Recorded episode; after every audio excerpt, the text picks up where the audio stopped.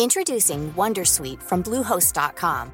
Website creation is hard, but now with Bluehost, you can answer a few simple questions about your business and get a unique WordPress website or store right away. From there, you can customize your design, colors, and content. And Bluehost automatically helps you get found in search engines like Google and Bing. From step-by-step guidance to suggested plugins, Bluehost makes WordPress wonderful for everyone. Go to bluehost.com/wondersuite.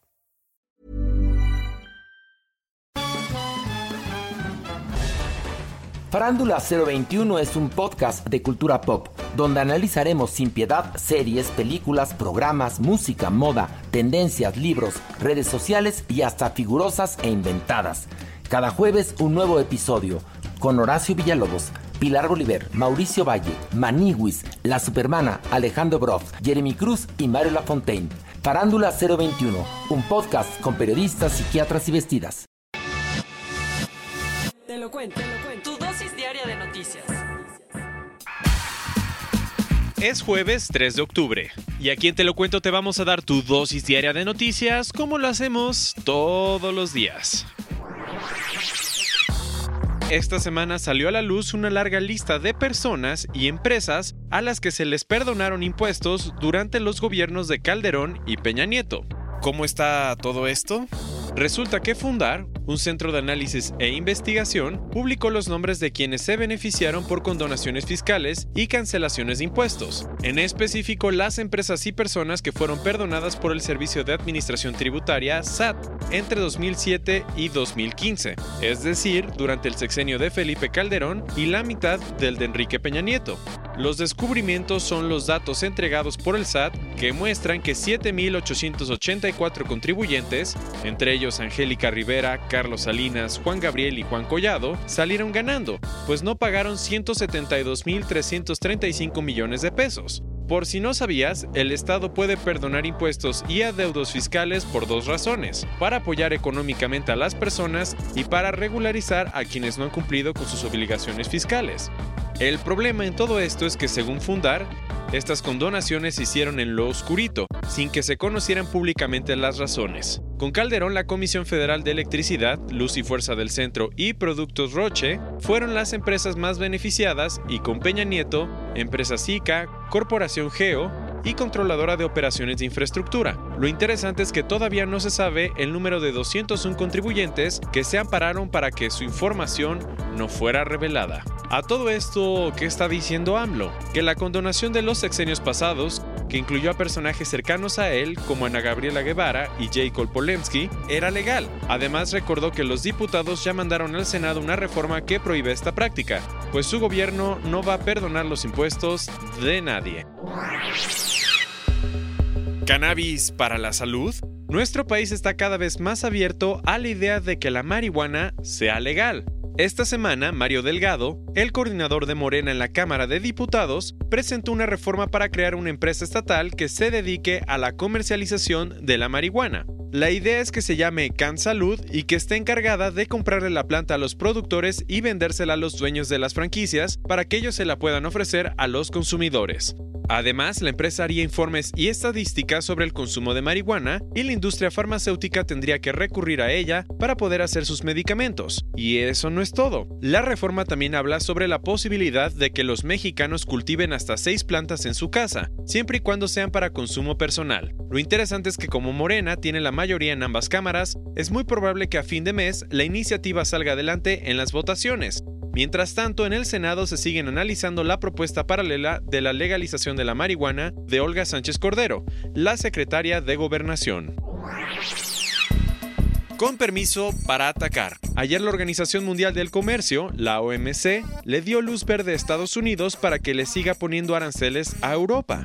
Sí, parece increíble, pero la OMC le dio permiso al gobierno estadounidense de ponerle impuestos a productos importados desde la Unión Europea, por un valor de 7.500 millones de dólares anuales. ¿No tienes idea bien de qué hablamos? Resulta que en 2004 Estados Unidos presentó una queja diciendo que Airbus, una empresa francesa, había recibido ilegalmente préstamos de Europa en condiciones preferenciales. Obviamente a los estadounidenses no les convenía esto, pues Boeing, su fabricante de aeronaves, quedaba en desventaja. Entonces, la Organización Mundial del Comercio se puso a analizar el caso y ayer presentó sus conclusiones. Según el organismo, Airbus recibió créditos con unos intereses muy por debajo del promedio y por lo tanto tuvo una ventaja competitiva y provocó que el rendimiento de Estados Unidos se viera afectado. Ahora Donald Trump ha de estar feliz, pues va a poner aranceles para compensar el daño económico a partir del 18 de este mes. Nos pasamos directo a otros cuentos, y después de que los diputados aprobaran la iniciativa de ley sobre el etiquetado de alimentos y bebidas, la industria de este sector le pidió al gobierno que también regule los alimentos del mercado informal, o sea, los que se venden en los tianguis y los puestos de comida de la calle. Ayer, Jaime Saludowski, el presidente del Consejo Mexicano de la Industria de Productos de Consumo, explicó que si el objetivo es combatir el sobrepeso y la obesidad, entonces también hay que echarle un ojo a los alimentos que se venden en el mercado informal, pues su información nutrimental es casi inexistente. La última de Bansky. Esta semana abrió Gross Domestic Product, una tienda en el sur de Londres con piezas que hablan sobre la crisis de los migrantes. El misterioso artista se vio forzado a abrir el local después de tener un problema legal con una compañía que quería usar su nombre. Ahora, para que su marca no pueda ser transferida, Bansky está vendiendo sus propios productos, pero no en la tienda. El lugar va a tener las puertas cerradas para que la gente lo admire desde las vitrinas y si alguien quiere algo tendrá que comprarlo por internet. Al puro estilo de Greta Thunberg, ayer un grupo de activistas ambientales salió de Ámsterdam para navegar hacia Sudamérica. Su idea es llegar a Chile y convencer a los líderes mundiales que se van a reunir en el COP25, la Convención sobre el Cambio Climático de la ONU, de que las emisiones de los aviones deben ser reguladas urgentemente para evitar que el calentamiento global empeore. Entre los activistas que viajarán siete semanas está Anuna de Weber, una de las fundadoras del movimiento de huelgas climáticas en Bélgica, y que tiene apenas 18 años.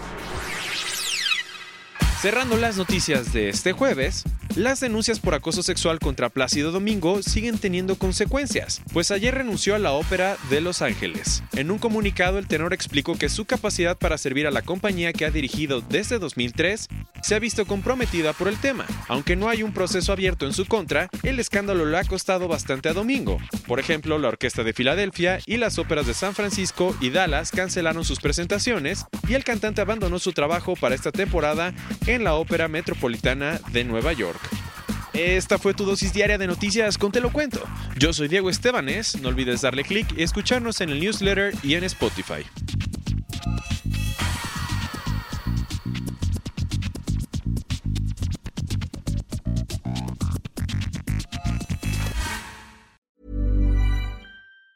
Tired of ads barging into your favorite news podcasts?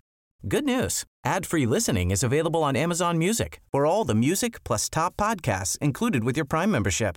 Stay up to date on everything newsworthy by downloading the Amazon Music app for free or go to amazon.com slash news ad free. That's amazon.com slash news ad free to catch up on the latest episodes without the ads.